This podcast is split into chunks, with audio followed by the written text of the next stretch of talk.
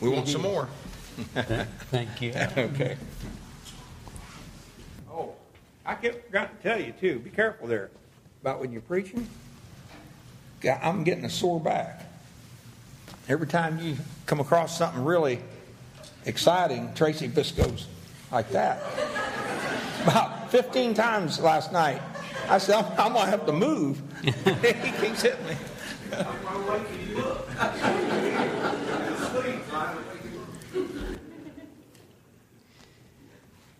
Alan's kind of like the Apostle Paul. He said he wasn't going to say anything else. and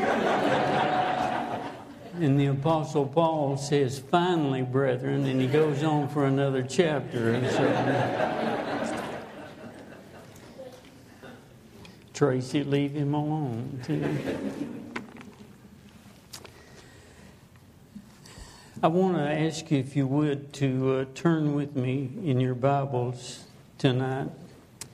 And again, I really thank Alan and Tracy for asking us to uh, be a part of the conference. And uh, we just, I, would like to speak, and I know that I'm speaking for all of this, the, the people who have spoken and studied but we really hope and pray that the words that are given um, are meaningful to you and that it'll make a difference in your life. Um, it, it's not uh, that we want to try to tell you how intelligent uh, we are because that shows. but um, we, we really do want it. We each of us, I know uh, Arlen, Scott, Jim, and Mike, uh, all want it to be meaningful. If you will turn with us in your Bibles to the Song of Solomon in chapter four, I'm going to. Begin reading here in the Song of Solomon, chapter 4. Did you know that there are two books in the Bible where the Lord's name is not given? One's the book of Esther, and the other is this book that we're looking at.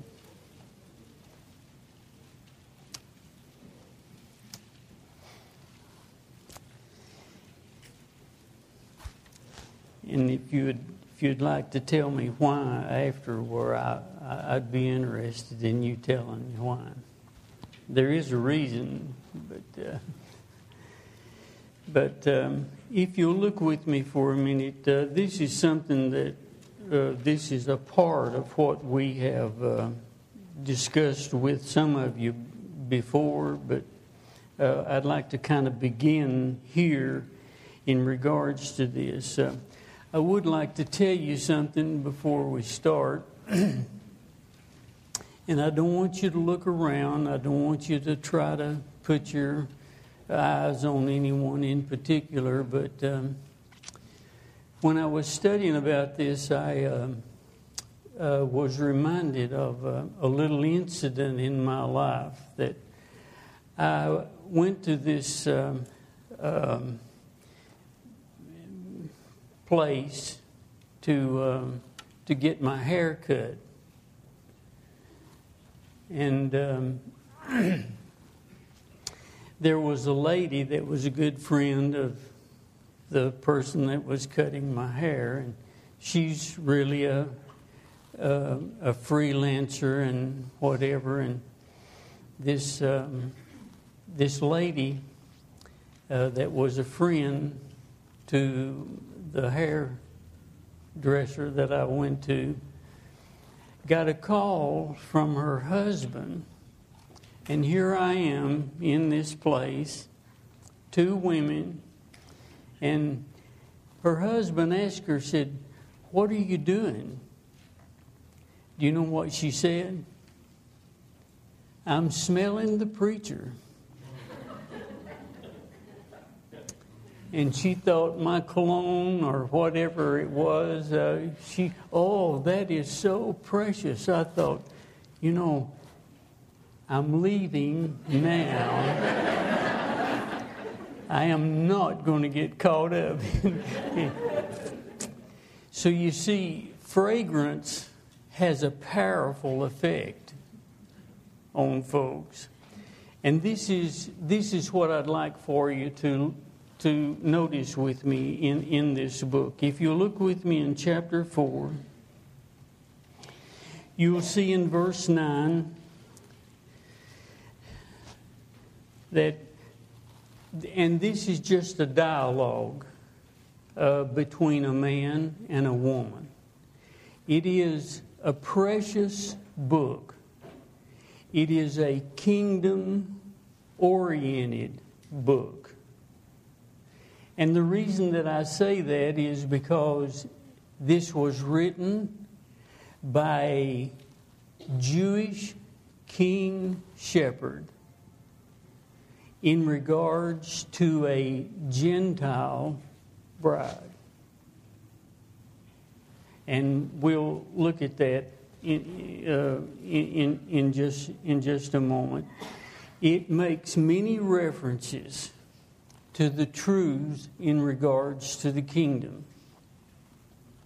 And as a for instance, if you look in verse 11 of chapter 4, you'll see a phrase that is that is used really often, and it's not in chapter four, uh, verse eleven. It's in verse uh, ten. The man says, "How fair is thy love, my sister, my spouse." You see, a sister is born into the family, but a spouse is chosen. And this is the way it is with Christ and his bride. We are born, but we're also chosen. And this is, this is the relationship. And I know that uh, the Jewish people would not allow uh, their children to read this until they attained a certain age and it has descriptions uh, in here that seem to be exotic, but that's not the point. The point is that they are attributing their relationship as to that it was when God created Adam and Eve in the garden, and that's the way they were. And the point here is that there was a love in Solomon's life that was greater than anything that he had, he had ever seen. Before he became king, he met this woman, and this woman bore him a child. And this was the lady to which I think Solomon wrote this little book. And you know, I know all of you know this that Solomon had a thousand uh, seven hundred wives and three hundred concubines. Do you know the name of one of them? You got to know the name. And her name was Naamah. Well, how did you know that? Hold your hand here for a minute. I just want you to uh, to understand this. Look back with me to First uh, First Kings chapter fourteen for a minute.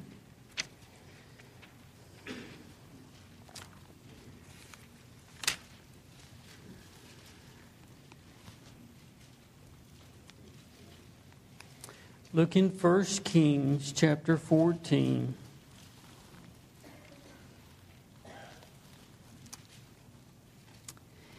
And in verse 21, you, you'll see that the scriptures tell us Rehoboam, the son of Solomon, reigned in Judah.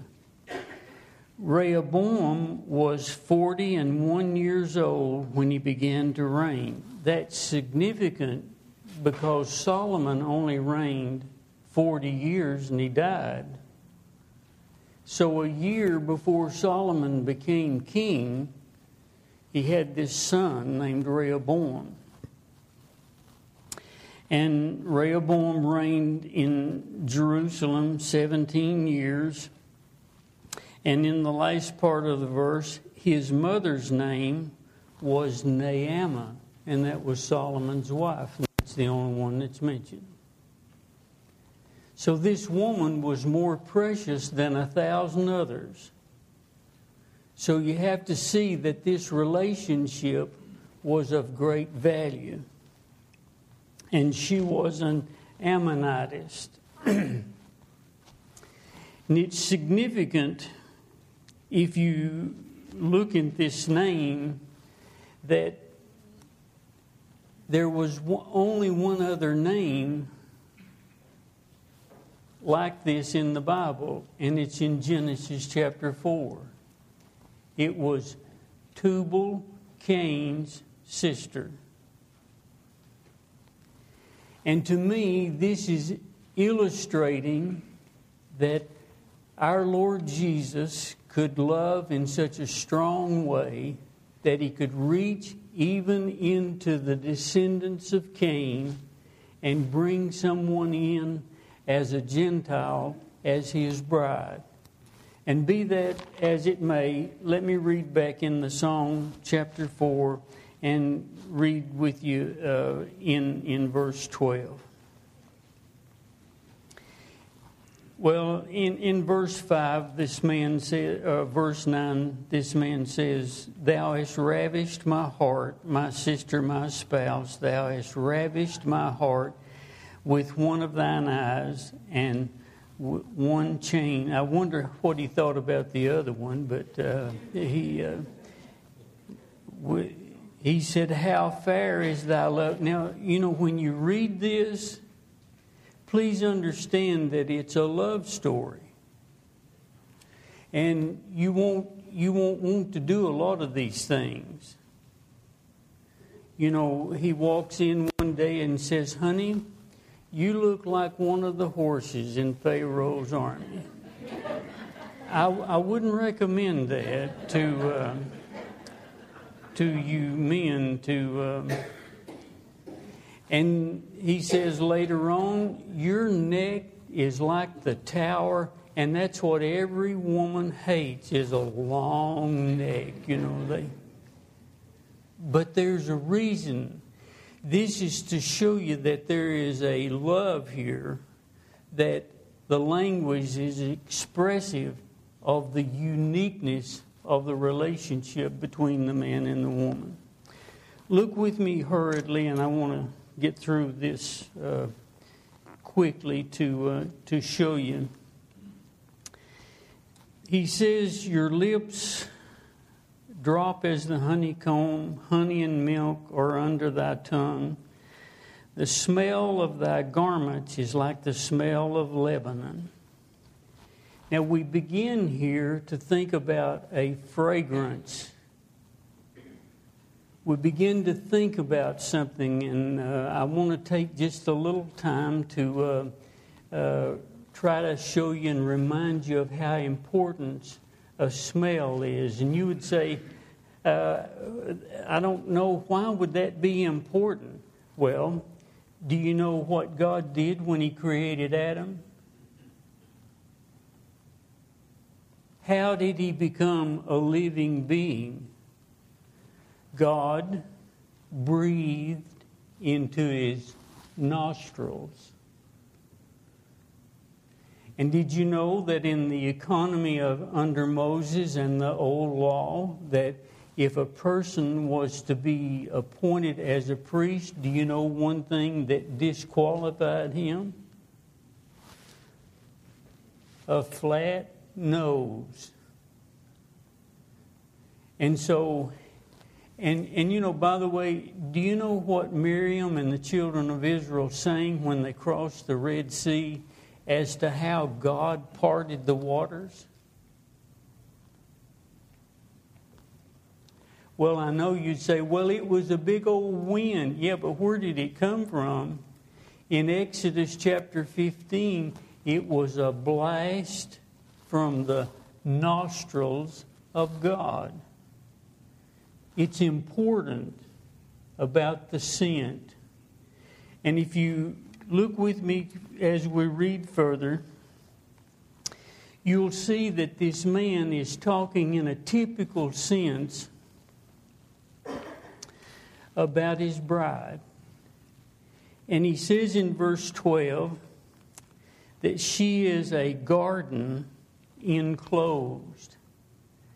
And this is actually a description that she is a garden which is walled in. Think of the important things that have happened in the Bible in gardens. Our Lord uh, crucified there, our Lord buried there, uh, Adam and Eve there, and so forth.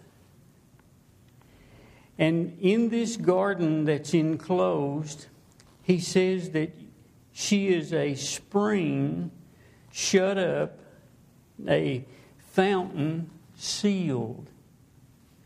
And this is, this is the work of God the Holy Spirit in a believer's life. Jesus said, He that believeth on me, as the Spirit says, out of his innermost beings will flow rivers of living water. He told the Samaritan woman in John 4 uh, that the water that he gives would be springing up unto everlasting life. The scriptures also tell us that the Holy Spirit has sealed us after we've believed and understand some great truths, we're sealed by the Holy Spirit unto the day of redemption. And then he begins to enumerate these plants.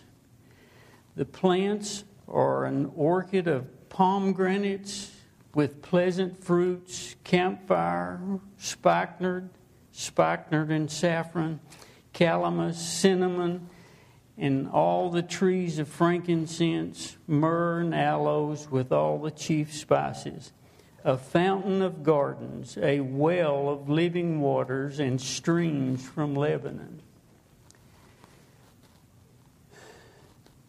Now, typically, if you look at this, this is this woman that he loves so dearly, and she's hemmed in. And I know that normally we want to tell everybody, go out into the world, go do every, and, and I understand that. But your greatest witness will be something that you'll see here. She's walled in and she has all of these beautiful spices and plants that are growing inside of this garden. And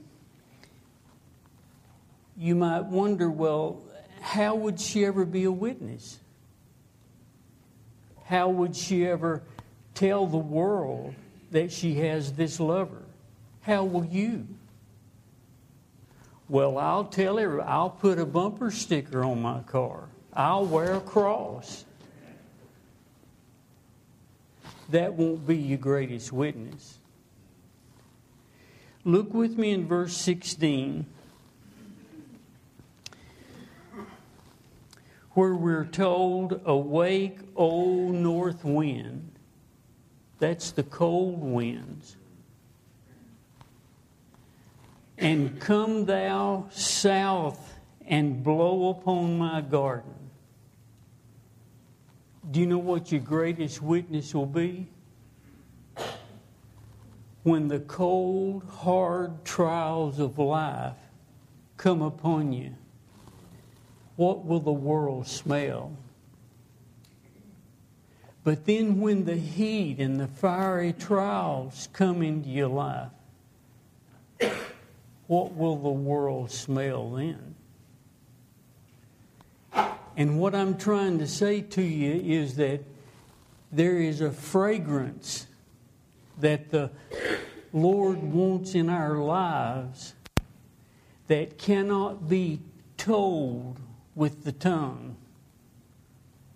What you say will never outweigh what you are.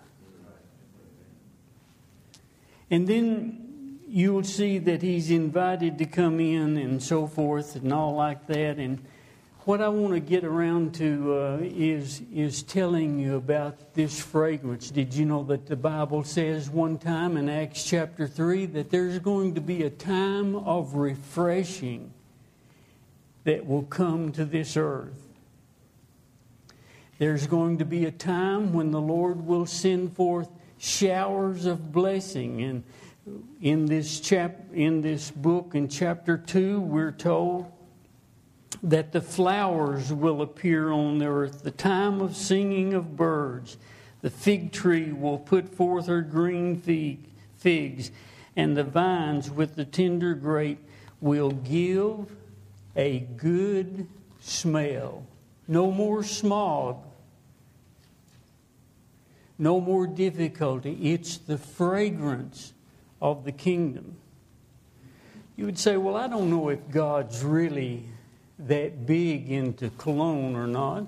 Well, He is.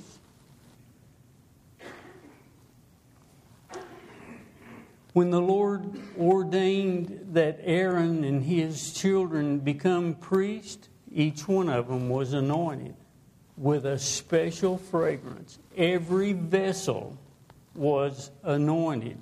When Jesus was born, the wise men brought spices, myrrh, and frankincense. Uh, when Jesus was about to go to the cross, uh, Mary gave an expensive ointment and so forth. And did you know one of the reasons why God uh, led the children of Israel into captivity in Babylon? In the book of Exodus, we're told that they were to make a special, precious ointment. It could not come on fl- any flesh, it was not for fleshly purposes. It had to be used only in a holy way. Do you know when Hezekiah got sick? He showed the Babylonians that ointment and they smelled it. And the prophet came to him and said, Because you've done this, your princes and so forth will, will go into captivity. In the kingdom rule of the Lord Jesus, if you want to know if this continues or not, read Psalms 45. All of your garments smell of myrrh. And I know, I know that, that this is just on and on and, and, and on, but, but let me begin by trying to show you this. In the Old Testament, Aaron was to light the lamps every morning. And he was to put incense on the altar. That incense is typical of prayer according to the revelation. Think of this. If our Lord Jesus taught us to pray for his kingdom to come, and you know, it's beyond me if people say uh, that the kingdom is now. We're wasting our time for, to pray that the kingdom would come because it hasn't. But think of the saints who have prayed for his kingdom to come. Has that gone unheard? The prayers in regards to that have reached heaven. And one day in the eighth chapter of the Revelation, the Lord will pour out that incense upon this earth and He will cleanse it in a special way, but it's a fragrance. And I want you to just think for a little while about how important the fragrance is. And then I want you to study with me now. And I want you to turn with me, if you will, to the book of Genesis, chapter 8. And I hope I'm not stepping on any, any uh, speakers' lessons here in, in Genesis chapter 8, but forgive me if I do. Uh, if you look, if you look with me in Genesis chapter 8 for a minute, you'll see the first time that this word smelled is used. In Genesis chapter 8 and verse 20, Noah builded an altar unto the Lord, and he took of every clean beast and of every clean fowl and offered burnt offerings on the altar. Now then, I wish you'd picture this. This was a worldwide flood.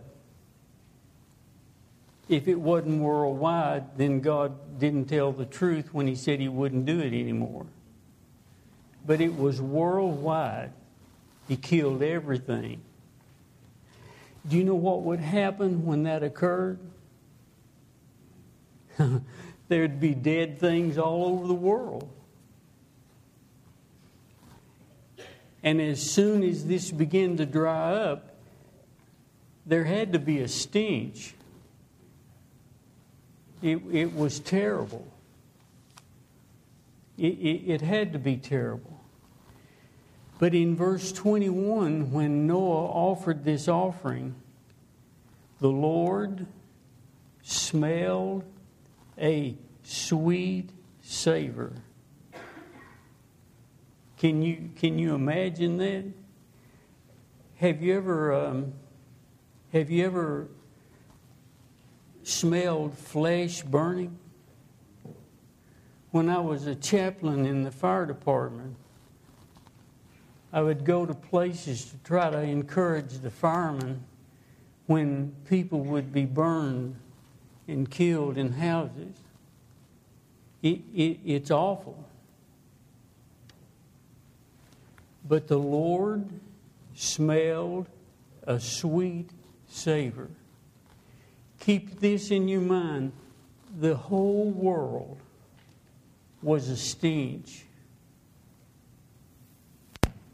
There were nothing good in regards to this at this time. And yet, through this one sacrifice, the Lord smelled a sweet savor. Do you know what that's typical of? Turn with me in your Bibles to the book of Ephesians, chapter 5, and verse 2.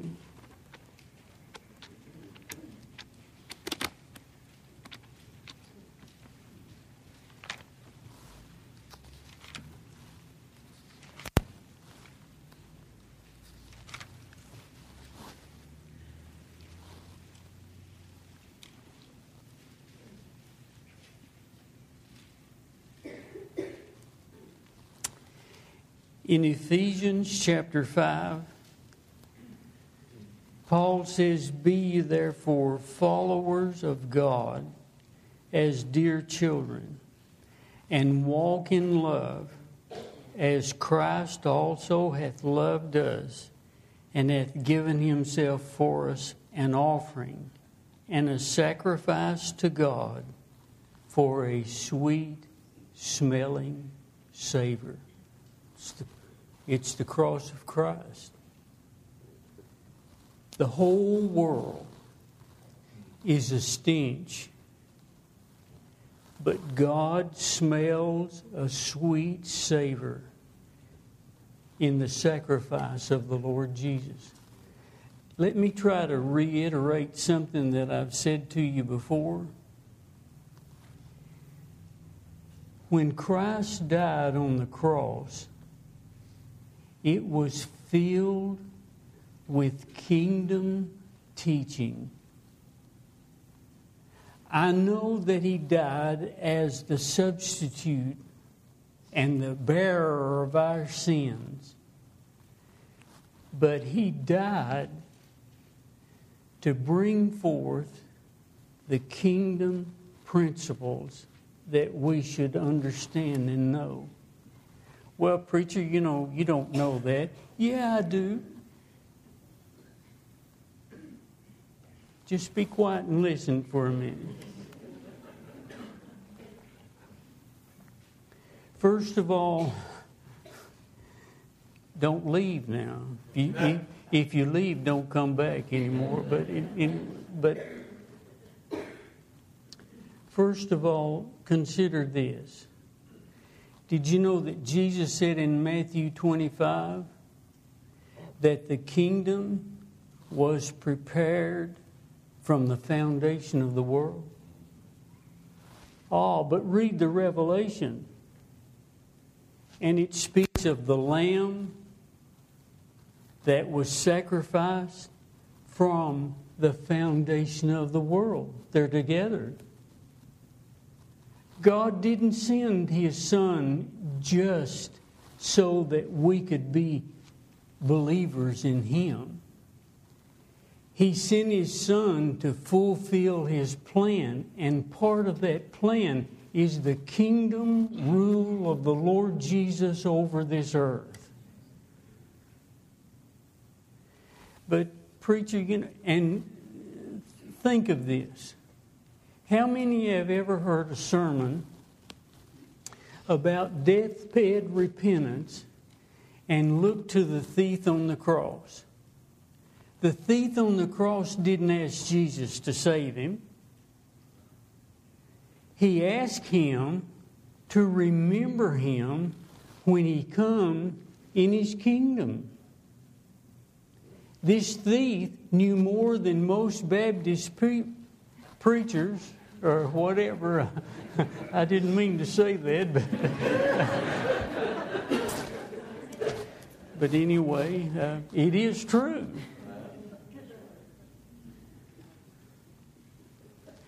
Think of this. Do you know how Jesus was entitled at his, at his death on the cross? And I know who wrote this, but I know that God ordained it. Jesus of Nazareth, King of the Jews. Well, you know, if that would have been me, I would have said Jesus of Bethlehem. But that wasn't what they put. It was Jesus of Nazareth. You know what Nazareth means? Branch. Do you know who the branch of righteousness is in Jeremiah 23? It's the Lord Jesus. It's the branch of David.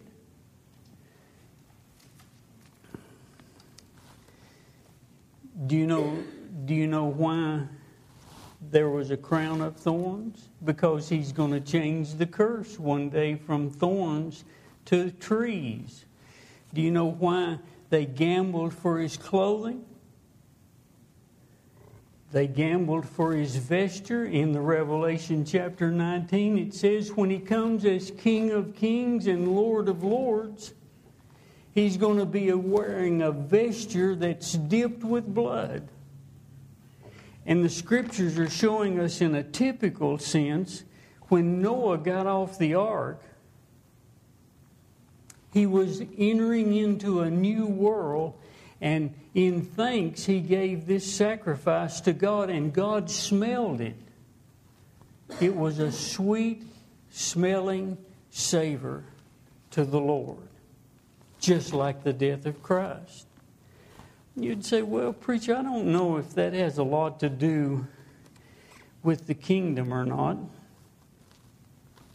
Well, look with me in your Bibles to Isaiah chapter 11 for a minute. If you're still around Genesis chapter 8, if you hold your hand there for a minute, uh, in Genesis chapter 8 and turn to Isaiah chapter 11. I'd like to read this to you.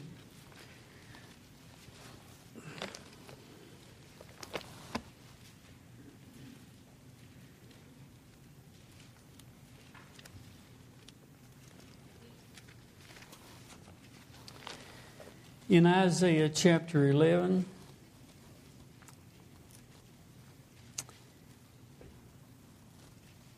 in verse 1, there shall come forth a rod out of the stem of Jesse, and a branch shall grow out of his roots.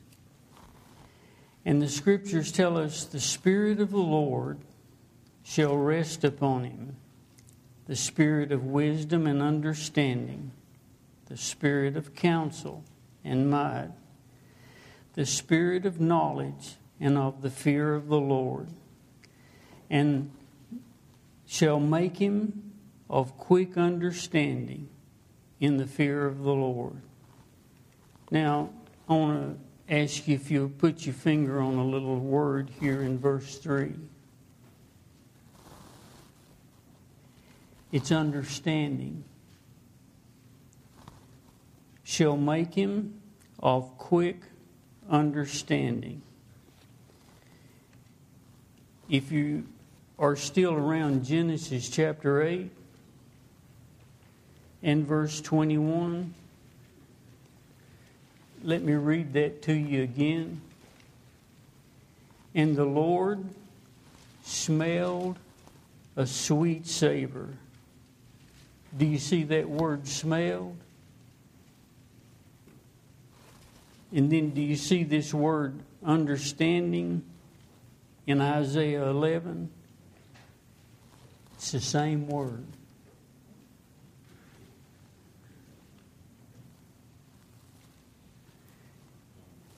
Well, preacher, that's that's nice, but what does that mean? It means that when the Lord comes back, he's, he's going to do something special. He's going to judge by a scent or by a fragrance. Did you know that? Oh, but if you're still in Isaiah chapter 11, uh, look in verse 3 as we read on. And it shall make him of quick understanding in the fear of the Lord and he won't judge by the sight of his eyes. Like, boy, look what I've done. And he won't reprove after the hearing of the ears. Lord, have we not done great things? He's judging as a quick scented person.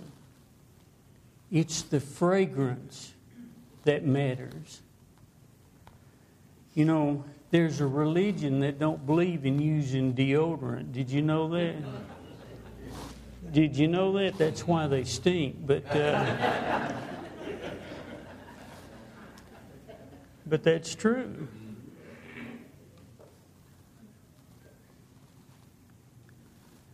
So then, what does this mean? What about this garden? that I've talked to you about. When the wind blows, what is the scent that comes forth? Well, maybe that don't have anything to do with us. It has everything to do with us. Look with me in your Bibles, if you will, to 2 Corinthians for a minute, chapter 2. 2 Corinthians chapter 2.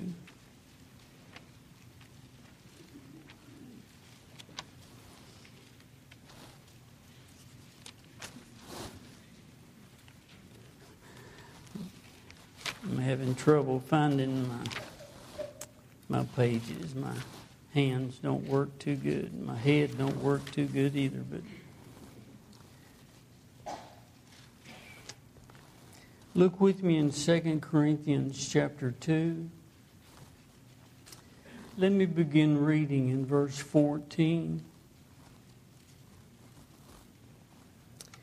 Now thanks be unto God, which always causeth us to triumph in Christ, and make manifest the savor of his knowledge by us in every place. That's a sin.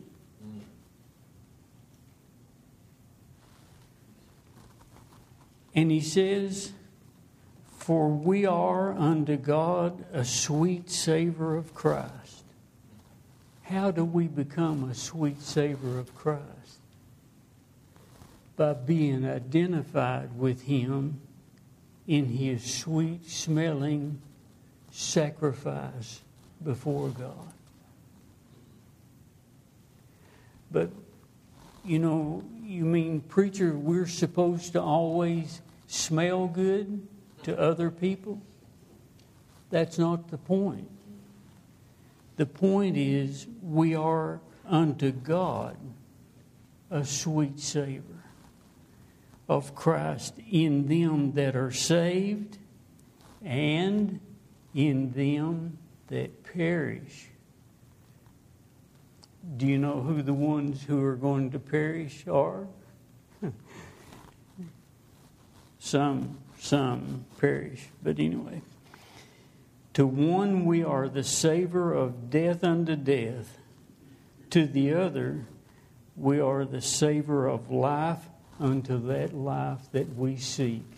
And it's by smell and fragrance and not by all that we do.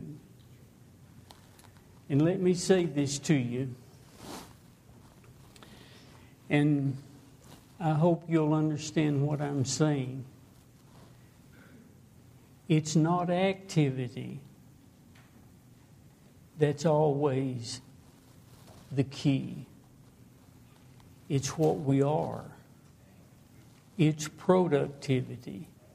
And that only comes from being associated with the will of God, which occurred at the cross. Did you know what the Word of God teaches us? It's sharper than a two edged sword, dividing asunder the soul and spirit, and the joints and the marrow. Do you know what the joints are? Well, till you get old. Um, that's movement and that's activity. But do you know what the marrow is? That's something that's inside, and it's productivity. It's not always activity, it's sometimes the productivity. Let me ask you, if you will, to turn with me to the book of Philippians, and I'll read you one verse, and then, then I'll then I'll quit.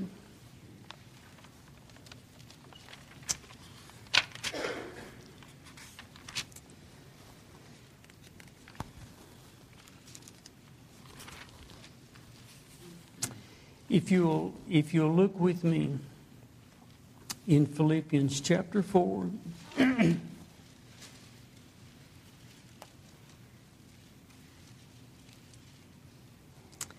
if you'll look down to verse 18, Paul says to these people at Philippi, I have all and abound.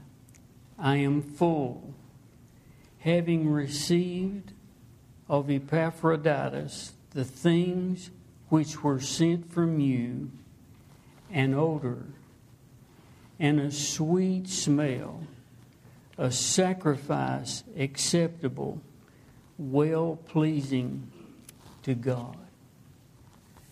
It is a giving of a gift to a fellow believer to assure us that we love one another when the Lord comes, He not only will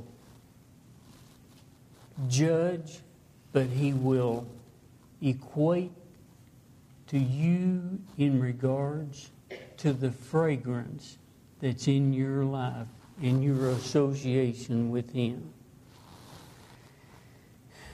And I apologize for being so crude tonight, but that's all I got to say. And um, I hope uh, you've enjoyed some of the thoughts in regards to um, the fragrance of the kingdom. Amen.